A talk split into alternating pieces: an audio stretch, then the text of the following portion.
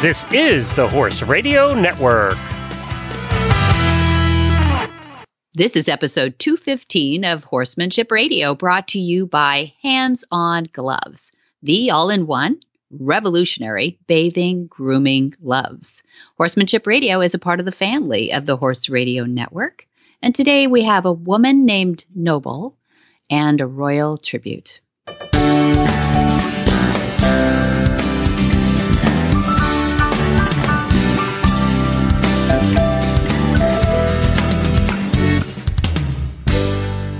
This is Debbie Loucks, and you're listening to the Horsemanship Radio. Thanks for joining us. Horsemanship Radio airs on the 1st and the 15th of the month. This is the 15th, and I have my producer, Jen, with me today. Hi, Jen. Greetings, Debbie. I missed you last month because I was busily trotting around the uh, American Southwest. I'm so, yeah, I was, it was fun to kind of follow you along. It was great shows and loved hearing what you guys were doing sorry about the tin can. You were traveling. No it sounded pretty nice actually. It, it is hot it's it hot was very it was very hot and lucky for us all of the functions of our living quarters horse trailer functioned just as they were designed to so it was really quite a lovely trip. Really nice. I'm glad you're back. I really and as much as you you have good babysitters for me it's nice to have your voice back on here too jen. Thank you.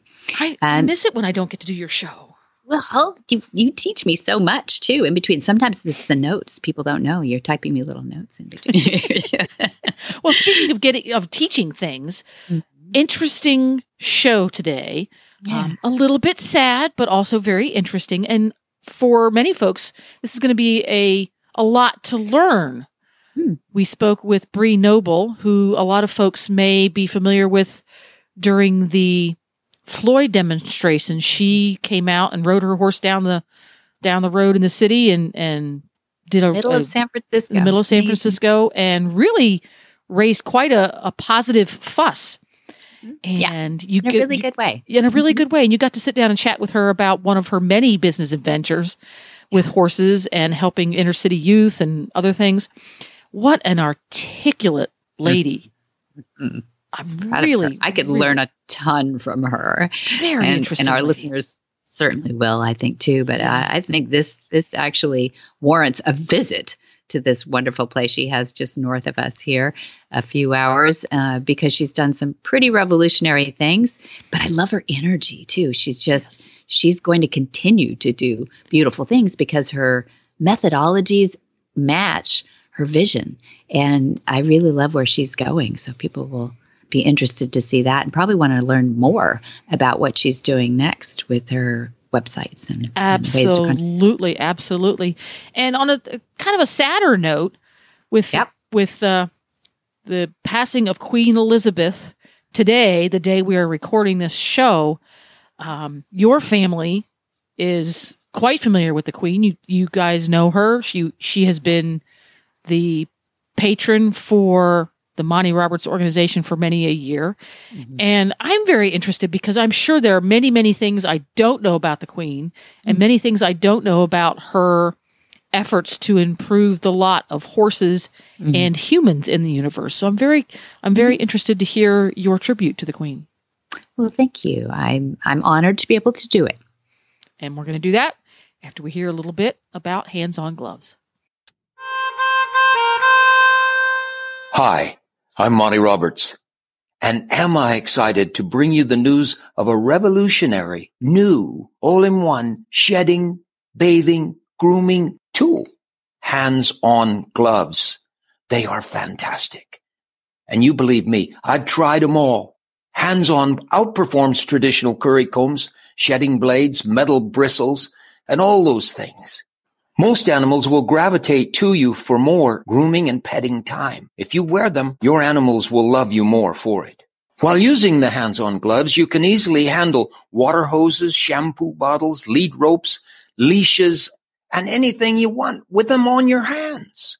They are easy to clean and they massage muscles and stimulate circulation while helping to distribute natural oils for a healthy skin and coat. Hands-on is changing the way we bathe, deshed, and groom our animals forever. Hands-on gloves. They are fantastic. Well, it's quite a day in our household. Uh, we woke up, you know, it being the west coast of the United States, we woke up with some reports that the family were gathering around Queen Elizabeth. And that made us a little nervous around our household. Uh, Dad did a quick video about he was getting prepared to work with a big old 17 two hand horse named Wolf, who um, is a bit of a handful. He's only three at this point, so he'll grow.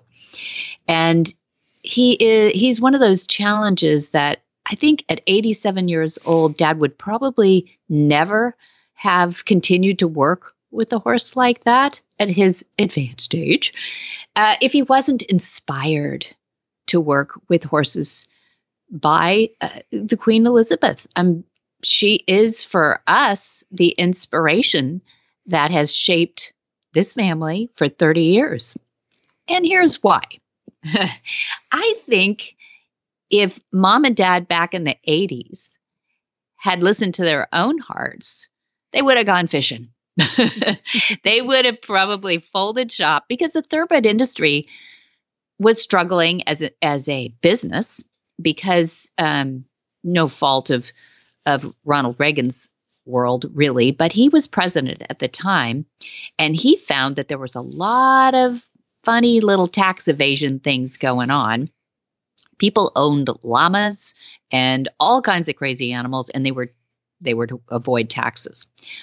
One thing that got thrown in with that were the racehorses, which was kind of interesting because he felt, um, or maybe those powers that be around him felt, um, because you know he owned horses too, that it was an unfair advantage to take taxes uh, for entertainment and things like that in the thoroughbred industry. It really hit the industry where my parents were hard because those at the racetrack level were okay. But the trainers in the peripheral, we're about two hours north of Santa Anita Racetrack and just a few hours south of Bay Meadows and some of the San Francisco tracks. Um, there were a lot of racetracks in California back then. Hence, there are very few racetracks in California right now. So the writing was sort of on the wall at that point that the thoroughbred industry was really going to retract. And uh, so mom and dad were kind of preparing. They'd been, they'd spent maybe 20 years at that point topping the sale, by the way, in his specialty, which was choosing very young horses um, that were ready for training and then uh, starting them, not breaking them, by the way, starting them to their first saddle and bridle and rider, and then preparing them to finally do what their vocation is, which was race. And topping the sales and creating amazing records with the horses that they started was epicenter in the world. Dad was and mom they they went to the sales together to choose these horses they had to choose them to be affordable first of all because they had very little money then and they also had to choose them to be conformationally sound they had to choose them to be behaviorally sound. Uh, in other words, they wanted to run, they were eager to work. And so that's a lot of combinations, which creates a, a difficult recipe. And if you ever see their record that they that they did for 18, 20 years, it, it's pretty incredible. I don't know that those records will ever be broken. So, why do I say all that? Just to brag on my parents? Nope. It's to say that it was a good time to retire, possibly, you know, go out. The the sales pavilion closed at Hollywood Park. The lady who owned it decided to sell out. Uh, it was, you know, in a kind of a funny place in LA by LAX, a funny place to have a racetrack, a very expensive piece of real estate. So no one can blame her, but it pretty much closed shop on what they did. But there was a small circle of trainers, the best in the world, the Charles Whittinghams, the I could go on, Bobby Frankel's, m- amazing, let's call it arena of trainers that knew what mom and dad had achieved, and they all respected them greatly. There was a Farrell Jones, a, a trainer who decided he he should put on an open house to let people see what dad did uh, to start those horses. And it was unique, and he knew it, but very few people did. We have a solid wall sided round pin, and dad had never shown since he was a kid because he was beat up for it by his dad, had really shown what he did to start horses. It was very peaceful. It was very, it actually went, it flowed very quickly uh, compared to traditional breaking. And the riders who worked for dad knew, and the trainers who were in the barn knew, but very few people knew exactly. We didn't have a, a round pen wall that anybody could stand up and watch on. We had a ladder for the, the rider to climb over the wall in case he needed to get out, but that was about it. And it was on the outside, so he'd have to hike it up. So it was pretty secret, I guess. Um, and and then what Dad decided to do was to appease Farrell Jones, but he did with an admonishment, a warning that people were going to say negative things about his techniques because it's weird compared to traditional. Now, you and I might go, you listeners know a lot about this at this point. But remember, this is 30 years ago. yeah, today we don't look at it as weird at all. No. In fact, round pens were a little weird back then, to tell you the truth. Um, round pens have been around for a, a, a, long time, but not everybody used round pens. And it was pretty much a novelty even in the 90s, guys. So it was it was something to learn about. Anyway, so it's uh, you know, it's 88, 89 and and dad lost half of his clients the next year after having this open house. So, what hurt the most, I think, is that these were the top trainers. These are the top horsemen out there. They knew what dad's record was and they knew how to train horses. And even they rejected that. So, when the queen sent an emissary, the queen called and sent an emissary here, Sir John Miller. Uh, well into his 80s, Dad likes to say now, and looked right out of central casting. It's a great story how he came to be here. Sir John, uh, not Sir John Bowles, but John Bowles from the South was a friend of Sir John Miller's. And uh, John Bowles uh, happened to live in the Valley and knew Dad. So when uh, Sir John Miller called John Bowles and said, The Queen has sent me on this trek to find a Monty Roberts in the United States, John Bowles said, oh my gosh, he lives right here in the valley. and so that was a weird set of circumstances. But he shows up, uh, this Sir John Miller, the Queen's head equerry. He says, I would like to see how you start these horses. And Dad appeased him. He did one after another, after another, after another. And Sir John kept saying, Do another, do another.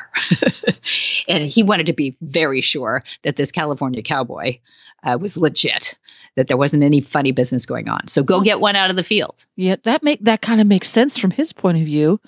The, I mean, American racing started in in Great Britain. I can see yeah. how they would say, "Well, wait a minute, we we basically invented this sport. How could this be better?" I can see why he would be yeah. a little bit suspicious. Mm-hmm. Uh huh. I imagine he didn't actually want it to work, maybe. I mean, that means if it works, well, he's soon to find out, they're going to have to change some training systems over in the UK to suit a California cowboy. Goodness sakes, that sounds ridiculous, doesn't it? So he, Sir John Miller says, I'm going back to the Queen. I will report everything I have seen. He was a man of integrity, an honest man, and a good horseman. He does go back to the Queen. Remember, she had read when this open house happened, she had read from two different reporters, one in California and one in Florida. She had read what went on that day. And the reporters were honest and told exactly what happened. They didn't go away. They had good content to write about. And the queen is well read, a horsewoman through and through. If you don't know that already, I should have said she had started her life with horses at a young, young age. Her father encouraged that. She loved horses. She was a horsewoman through and through. And I think honestly, she loved horses more than the than you know serving the monarchy. But that's bold statement on my part because we know how far down to the ground she was a monarch through and through. But when you see genuine smiles on her, often horses were in the photo. There is another man named Terry Pendry who, if you look, if you can zoom out on any photos of her riding uh, recently in the last 30 years, he's with her. And uh, that's because he was chosen by dad to be her companion when riding and to keep her safe and to train her horses and to be sure that all the equipment is correct and everything that a very pedantic Englishman would do to keep a monarch safe. That was Terry Pendry, embodied that. Terry Pendry personally told me, he said, The Queen won't let me retire, and I've had a few health scares, but if the Queen says keep going, I keep going. But if the Queen quits, I quit. Queen's not a quitter. She's not a quitter, and neither is he. And so, um, yeah, if you Google Terry Pendry, that person was placed by dad out of tradition, by the way. It's a great story, too. He was not the one named to be there.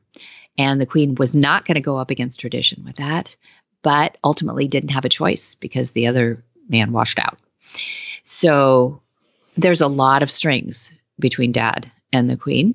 And um, I think the most important thing, and I'll kind of close with this tribute to the inspiration that she provided, was that nobody on earth had affirmed this man but the Queen of England, which is a pretty cool thing.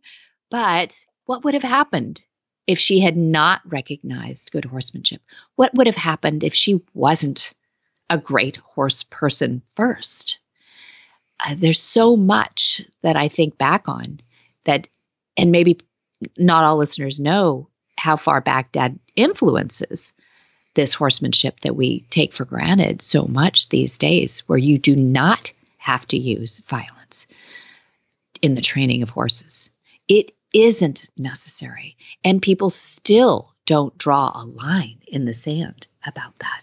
And they need to. There's still those people who will say, well, if you get this far and the horse won't quite go on the trailer, you can still resort to a quick whack on the butt so upside down, Jen. It's why would you want the horse to think backwards? Why would you want to raise adrenaline? Why would you want the horse to think that you're a predator back there? I mean, it's going to make the horse go not forward. Yeah. you might scare him into the trailer. You might scare him into the trailer. And it you made such an excellent point there. Were it not for that moment where she said, "Yes, take this out. I got your back." Mm-hmm. Yeah would be in a different place. So many horses have been influenced in a positive way. And it, it, 30 years ago, 1989, when she invited him over, April, um, if anything had gone wrong in that first demonstration, would have bad, right? I mean, Dad looks back gone on differently. It, it would have gone very, very differently if we'd really had a rogue horse in there for the first one. But it happened to be the Queen Mum's horse and uh, and it went very well, obviously. Uh, but I think the recognition that she put him in her her own armored car at the point, and my mom and my brother, and sent him all over the United States. I'm sorry, all over U- United Kingdom first, and said, "Go forth and multiply," and told her trainers, "You jolly well will stay and pay attention." And Terry Pendry was her best student uh, there, uh, if it if that had not gone on, I you know I still see trainers who I respect and love, uh, but still do resort to a few things that Dad just doesn't have to do, and that's just because dang it, he has been at this for well, let's say he started at four, so he's eighty seven. Eh, he's got eighty three years. He's got a lot of muscle memory on us you know? and remember, because his dad was so violent, he rejected violence from the get go. So that means that he really has been trying to think of a different way than violence or pain or force ever mm-hmm. since.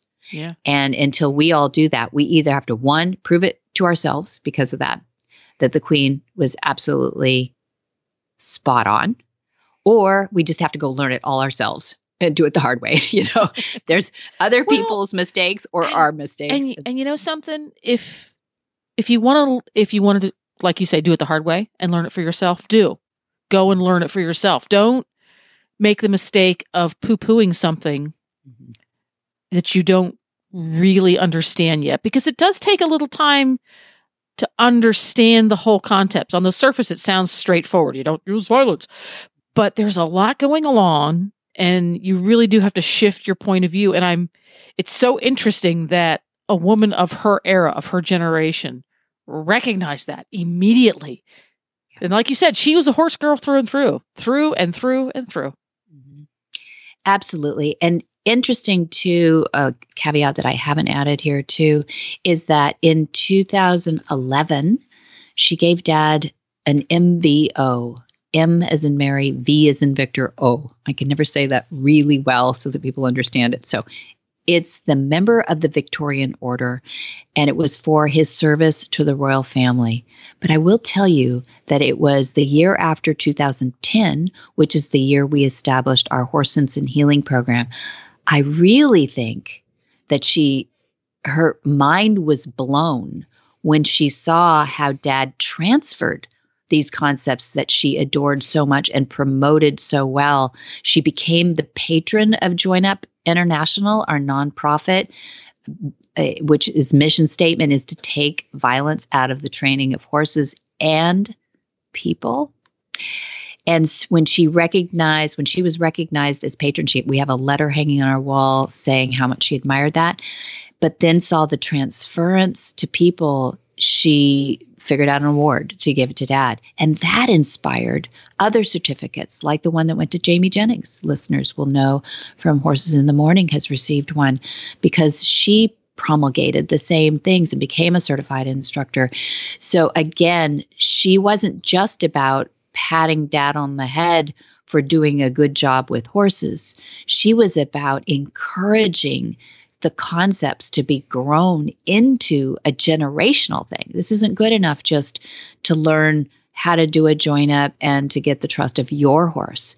This is about I would say it's not about teaching people so they can shake their finger at those that might still be violent and harsh with their horses. It's more about demonstrating with their own horses that this works better. I love it when people ask, Why is your horse so calm?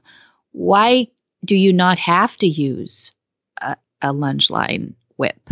You know, why do you not have to use traditional ways? Why is your horse responding so well? I used to know that horse. That horse never acted like that. What up?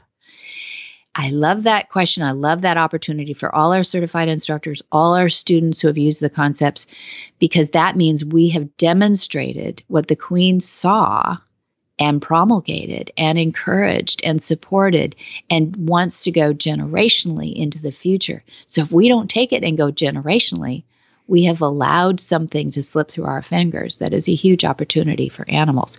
Also, people, because the therapeutic qualities, people who listen to this show and people who are starting to understand the concepts know that those therapeutic qualities of a flight animal are unique and where else do we have domesticated flight animals in our lives? Very few, very few. And we all love to use that as an excuse to have another horse. But but it but it is a reasoning to to keep horses in our lives and I think that will happen because of Queen Elizabeth II. Leave this world a better place. Hi, I'm Monty Roberts. And I'm coming to you now to talk about the Monty Roberts Online University. You know, there ought to be six months in everybody's life where they just live with their animals. I've been staying home, but uh, three months now, I've been home with this virus thing, and the things I'm learning. We're bringing you a new series. What horses see, how horses see, and about horses seeing things. The online university is bringing you the last three years of my learning process, which I promise you is the learningest years I ever spent. The Monty Roberts Online University, uh, you won't miss a minute of it if you get started on it. I love bringing it to you, and it's my shot to take my concepts to the next generation. The magic in the language of Bree Noble was born and raised in the San Francisco Bay Area's East Bay. At age 15, she got her first horse in an, an abused off the track thoroughbred, Midnight Affair. She has since dedicated her life to rehabilitating abused horses into bomb proof mounts, quote unquote, and finding them loving homes with responsible owners. Today, we want to talk to Bree about what she's doing with a new concept called fodder. Well, welcome, Bree Noble. I am so excited to have you on. All 27 years of you, I believe. You're a young lady, but you've done a lot in your life, and I'm really excited to talk to you about a couple different reasons to be on this phone. Before that, it was horses, and then after that, it was feeding horses. So, uh, tell us a little bit about your horsey self. Ooh, gosh. I mean, I think my horsey self is just like every other bat poop crazy horsewoman that there is out there. There's not really much else to us other than that we love horses and doing the things that come with horses and we really like being next to horses and around horses and everything that that comes with it. You know, it has to have a horse in the sentence. So, oh, I love um, that. Okay, it's in the DNA is what you're saying. Yeah. Pretty much, pretty much. Yeah. But you you didn't start riding at like twos and threes and stuff. You got your first horse at 15. Did you have a horse life before that?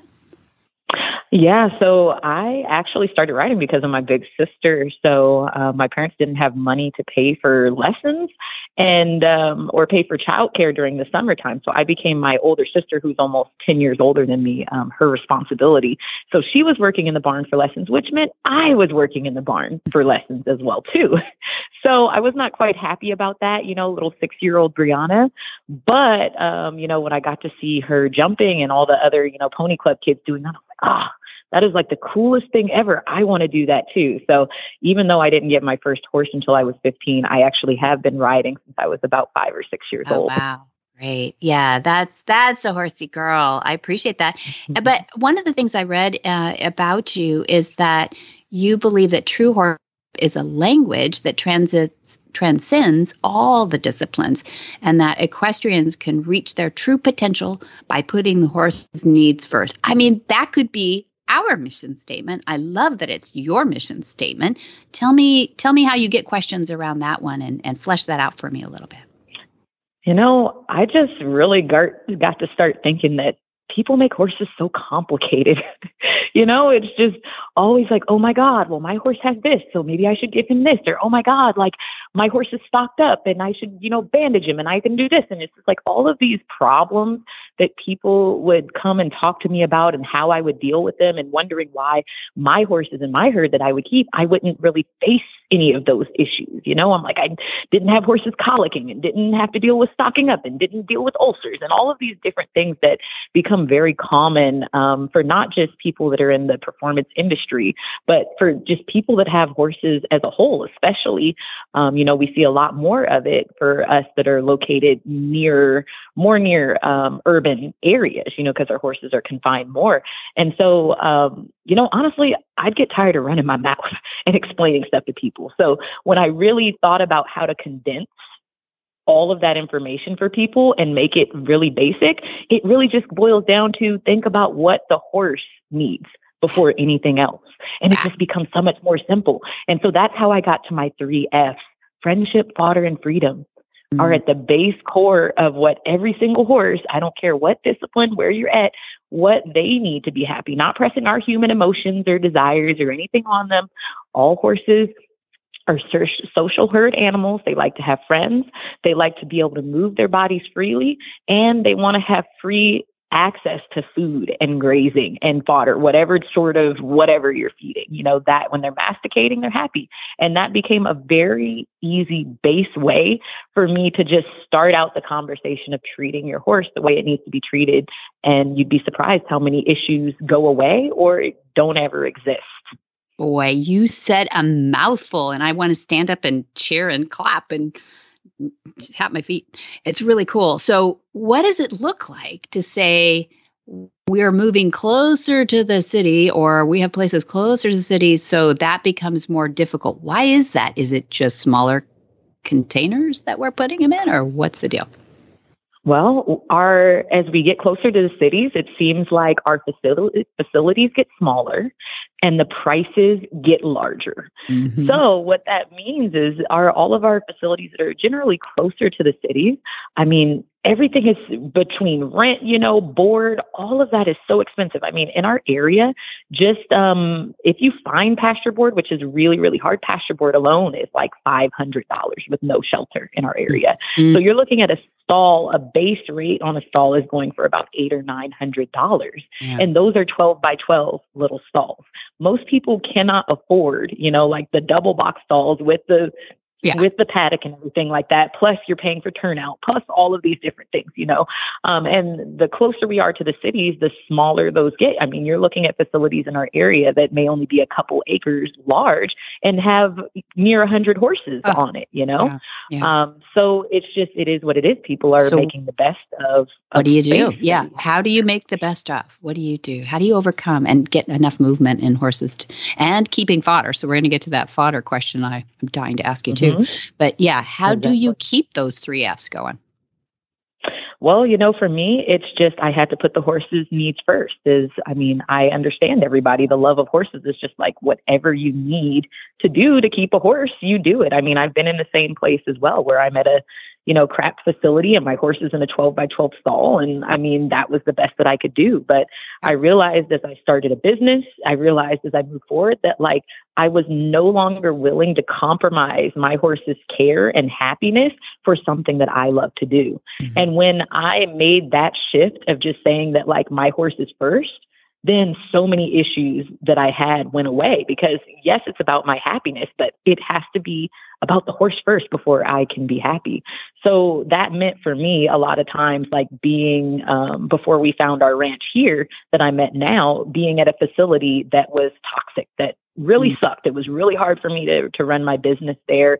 The owner was awful, but I dealt with it because it was the only facility that had 90 acres of pasture. So wow. it literally went for me where, um, you know, the horses didn't have shelter. I'm paying 500 bucks a month per horse. You know, I got an entire herd and I literally got a shipping container and me and my husband spent two months in the middle of the, win- the winter basically building ourselves a barn out of shipping containers. And so that our horses had some place to come in and I had some place, you know, to tack up and be away from people. And I went as far as that to make sure that my horses had that freedom mm-hmm. and and fodder and friendship aspect of it that nobody else at the facility had. At first, you know, people were really annoyed by having us around and then they started to look at what we were doing and they're like, "Oh, wow, that's really nice. Her horses are really happy. We want that too." That's cool. so is this Urban Cowgirl Ranch that you founded in 2017? Yeah, so Urban Cowgirl Ranch, um, this is the work that I do at Urban Cowgirl Ranch is actually something that I've been doing far longer than it's had a, a name to it, you know. But um, yeah, I've been running Urban Cowgirl Ranch. Um, I was running it out of a boarding facility for a little bit, but we actually have our own ranch here that we've been on for a, probably a year and a half now, and it's been an amazing, um, um, absolutely amazing experience to have our own place. Yeah, and and so do you still use containers, the shipping containers, or what are you building? No, no, thank goodness. So we're on a 40 acre facility in Castro Valley. Um, so we serve mostly our inner city communities, like in Oakland. You know, so we're about 10 minutes away from those places. But we actually have 40 acres, and our horses run on probably about 80 acres of um, space back behind our ridge lines, and we have uh, three barns and a covered arena and you know, huge paddocks and everything like that. So it's it's great because our horses at nighttime they run on like I said about 80 acres, and then every single day they they know that it's breakfast time at about 7:30 in the morning. They all file down the hill and they're waiting at the gate, and we just open our gate and they go all separate off into their their paddocks. You know, so we have different groups depending on who gets what supplements, you know, or what they what they eat, and so everybody just knows where they go. So our job basically consists of just closing the gate and throwing, you know, whatever scoop of feed they're getting and their hat and fodder. And, and then at nighttime, once we're done with whatever we're doing for the day, we just open every single gate and they get to go running off and be horses all night. That's awesome. I love that. I can't wait to see that. Um, I'm going to come up and visit you and see what all you are doing you up there. To. Oh, yeah. No kidding, because there are very few examples that we can find these days, especially out here on the West Coast, too, that I'm aware of.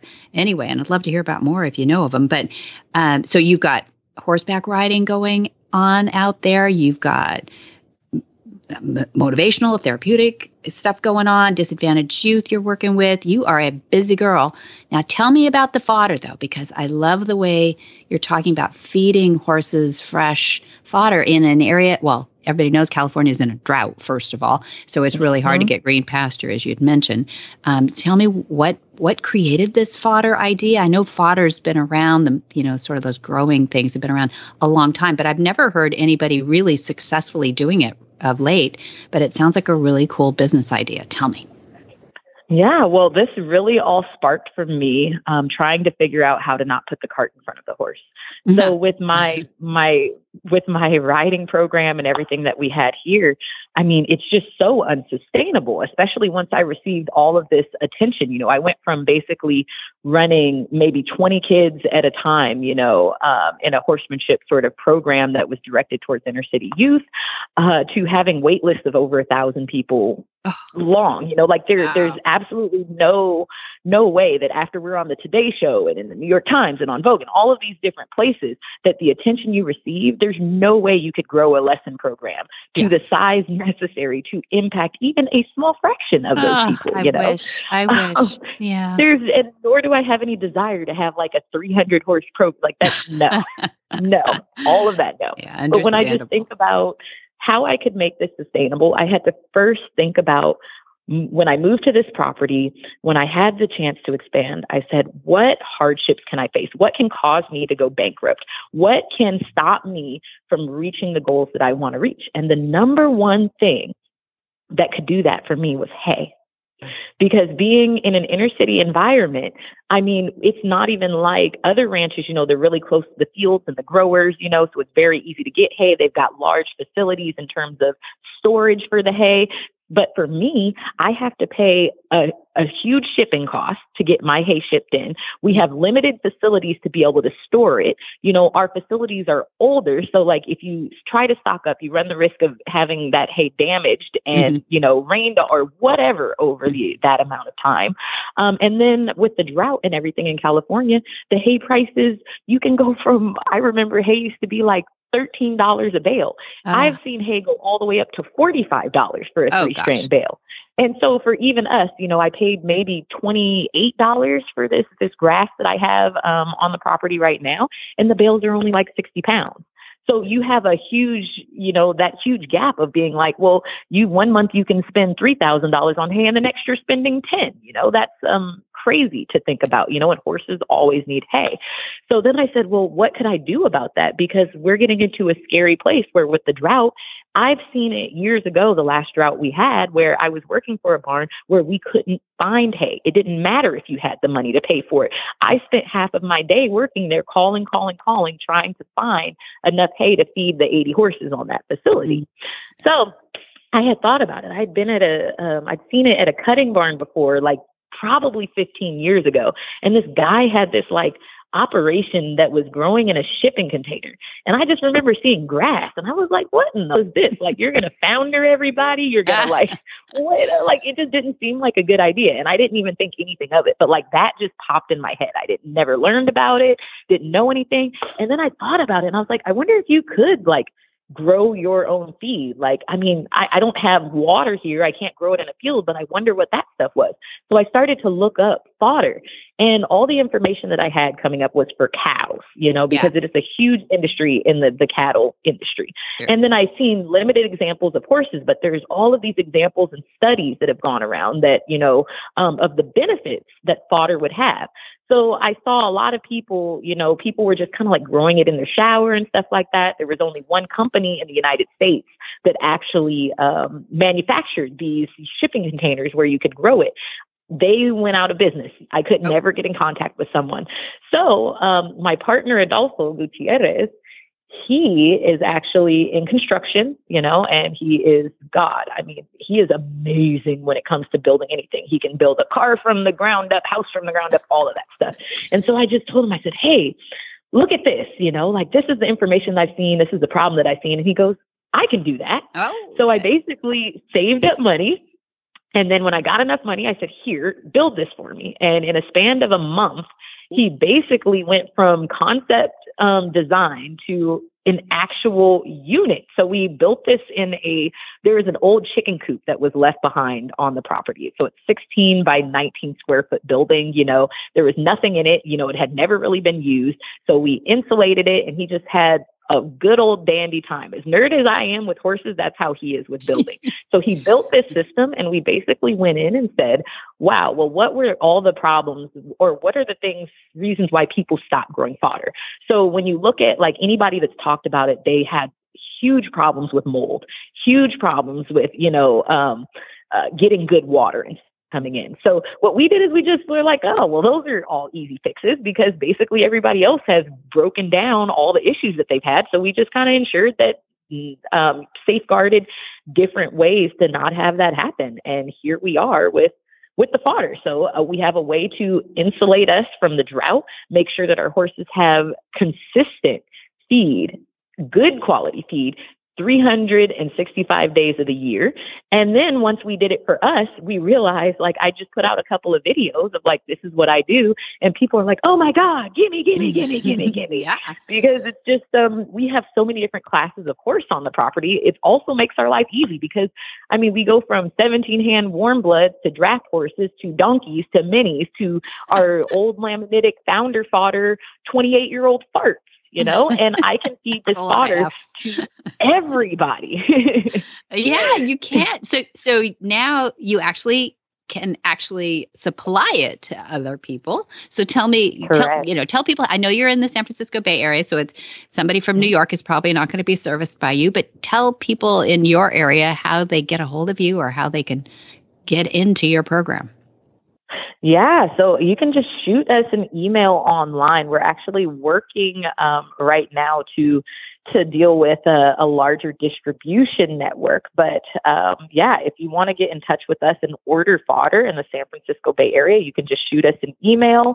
Um, we can provide you with all the specs and everything like that. And we do make deliveries um, once a day, early in the morning. You'll have fodder every single morning right there for your horse at your barn. Um, so it's a really cool thing because I say if you can't bring your horse to pasture, why not just bring the pasture straight to your horse, right? That's a, that's I can't great the world, but I no, but you figured cool. it out. That's pretty good. That's mm-hmm. pretty good. And ha- and what's the email that they should send to? Um, you can send this to Brianna Noble at urbancowgirlranch.com. And then um, we also offer systems for people as well too. So for people that are interested in just growing the fodder themselves, we have the ability to actually build a custom fodder building or fodder room for anybody that's interested.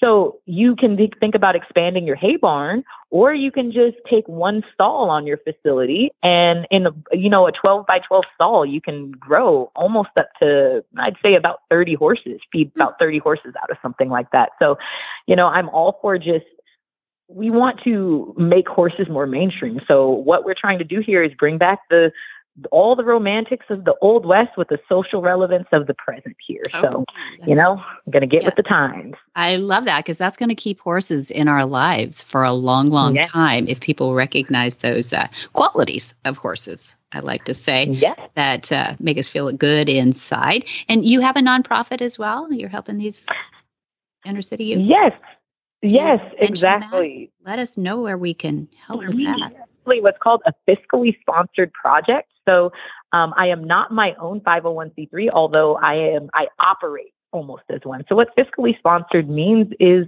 we are a for-profit business, but we do a majority of nonprofit work. So on any given month, we basically operate at about an 80% nonprofit basis and probably 20% um, for-profit because we believe in being, you know, by our community, for our community. So we are all able to offer tax deductible um, donations.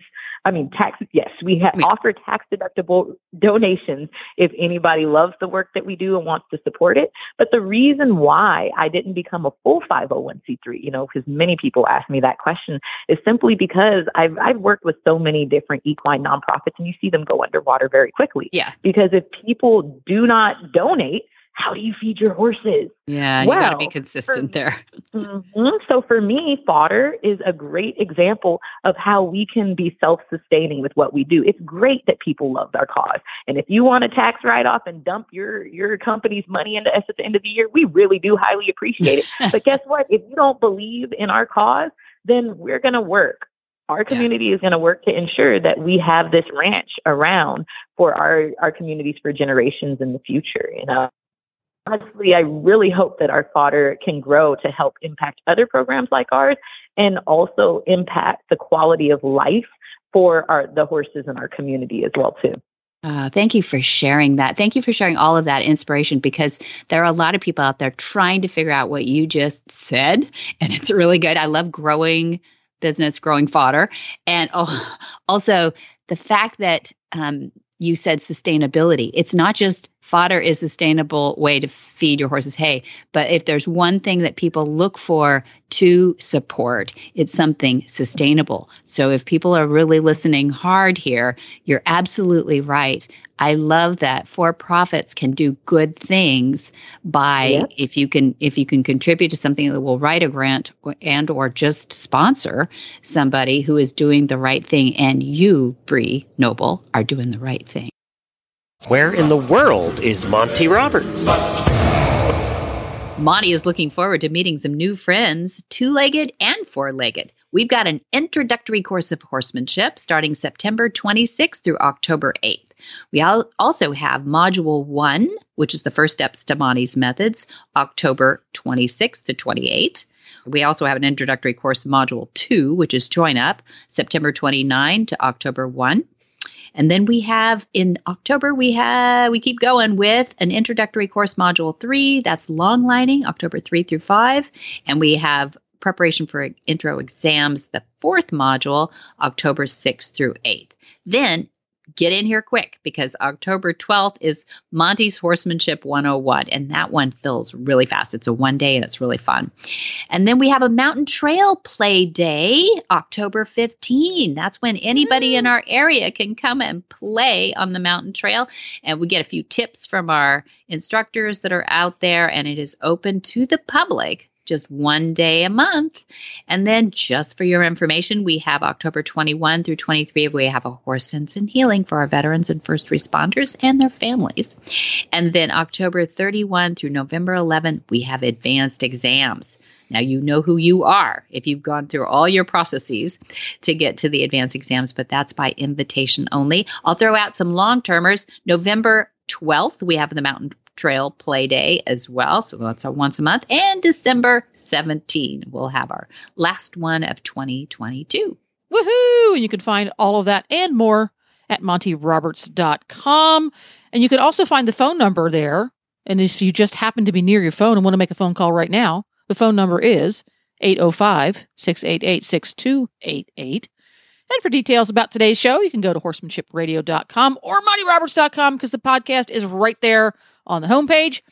And for this week's show, you're going to find information about today's guests, pictures, and links. We love your feedback. Great way to do that is by social media on Facebook, Monty Roberts, the one with the little blue check mark, and on Twitter as well as Instagram, Monty underscore Roberts. Yep. And many thanks to our sponsors as well. That's hands on gloves. We all love them, don't we, Jen? We do. You and I use them. Yeah. And, uh, and MontyRobertsUniversity.com. That's where all our lessons are. It's a great, it's, it's a great value and it's a great university. Be sure to visit all the other shows on the Horse Radio Network at horseradionetwork.com. Until next time, have many happy horse hours.